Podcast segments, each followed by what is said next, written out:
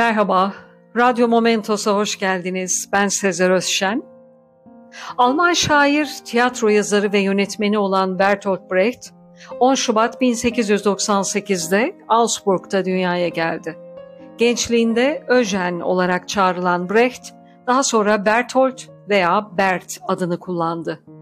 Savaş çığlıklarının atılmaya başladığı zaman daha okuldayken Horatius'un "Anavatan için ölmek hoş ve onurludur" sözü üzerine yazdığı bir kompozisyonda "Anavatan için ölmek hoş ve onurludur" sözü yalnızca boş kafalıların rağbet ettiği bir propaganda sloganıdır cümlesiyle savaşa karşı tavrını net bir şekilde koymuştur.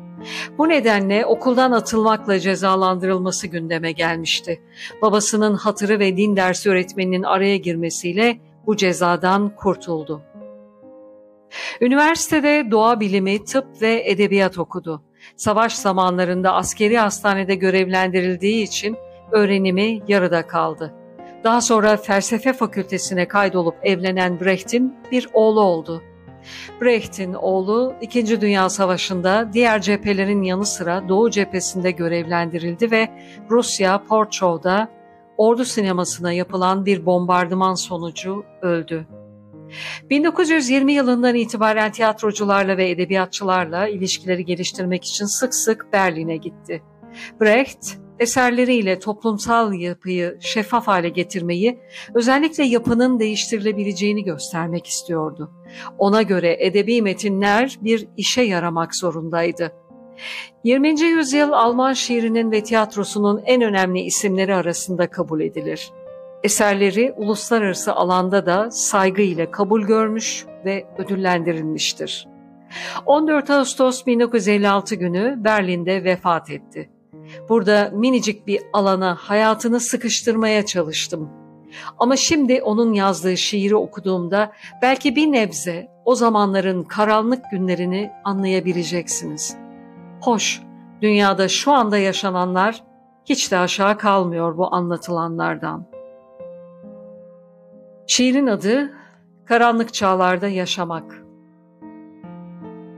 Hakikaten karanlık çağlarda yaşıyorum. İçten sözler anlamsız. Kırışmamış bir alın taştan bir kalbe delalet. Her kim gülüyorsa almamış demek henüz korkunç haberleri. Ah, ne biçim bir çağdır bu. Ağaçlardan bahsetmek adeta suç. Haksızlığa sessiz kalındığı için. Şehre kargaşa zamanı geldim.